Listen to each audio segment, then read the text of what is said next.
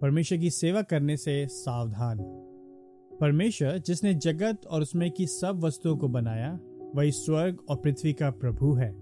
वह हाथ के बनाए हुए मंदिरों में निवास नहीं करता और ना ही मनुष्यों के हाथों से उसकी सेवा टहल होती है।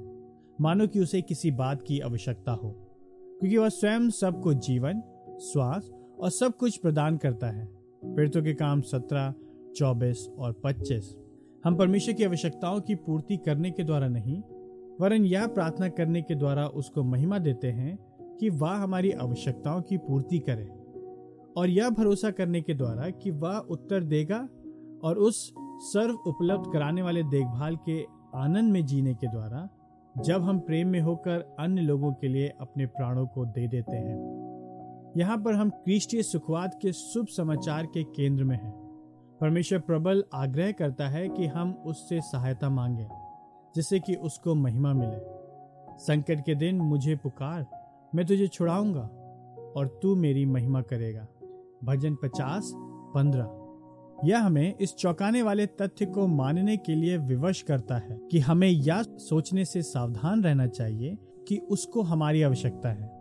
हमें परमेश्वर की सेवा करने से सावधान होना चाहिए।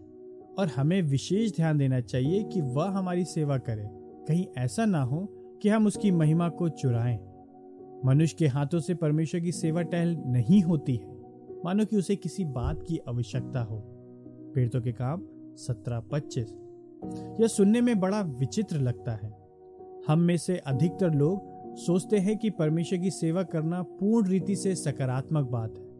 हमने यह नहीं विचार किया कि परमेश्वर की सेवा करना उसके लिए अपमान हो सकता है। परंतु प्रार्थना के अर्थ पर मनन करना इस बात को स्पष्ट कर देता है।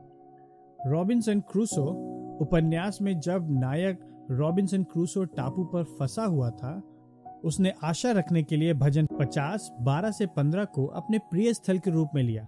परमेश्वर कहता है यदि मैं भूखा होता तो तुझ से ना कहता क्योंकि जगत और जो कुछ उसमें है वह मेरा ही है। संकट के दिन मुझे पुकार मैं तुझे छुड़ाऊँगा और तू मेरी महिमा करेगा। इसका अर्थ यह है कि परमेश्वर की सेवा करने की ऐसी भी रीति है जो उसे तुच्छ दिखती है। मानो कि उसे हमारी सेवा की आवश्यकता है। हमें अति सावधान होना चाहिए कि हम ख्रीष्ट में परमेश्वर के महान अनुग्रह को ना रोकें। यीशु ने कहा, मनुष्य का पुत्र भी अपनी सेवा कराने नहीं, वरन सेवा करने और बहुतों की फिरौती के मूल में प्राण देने आया।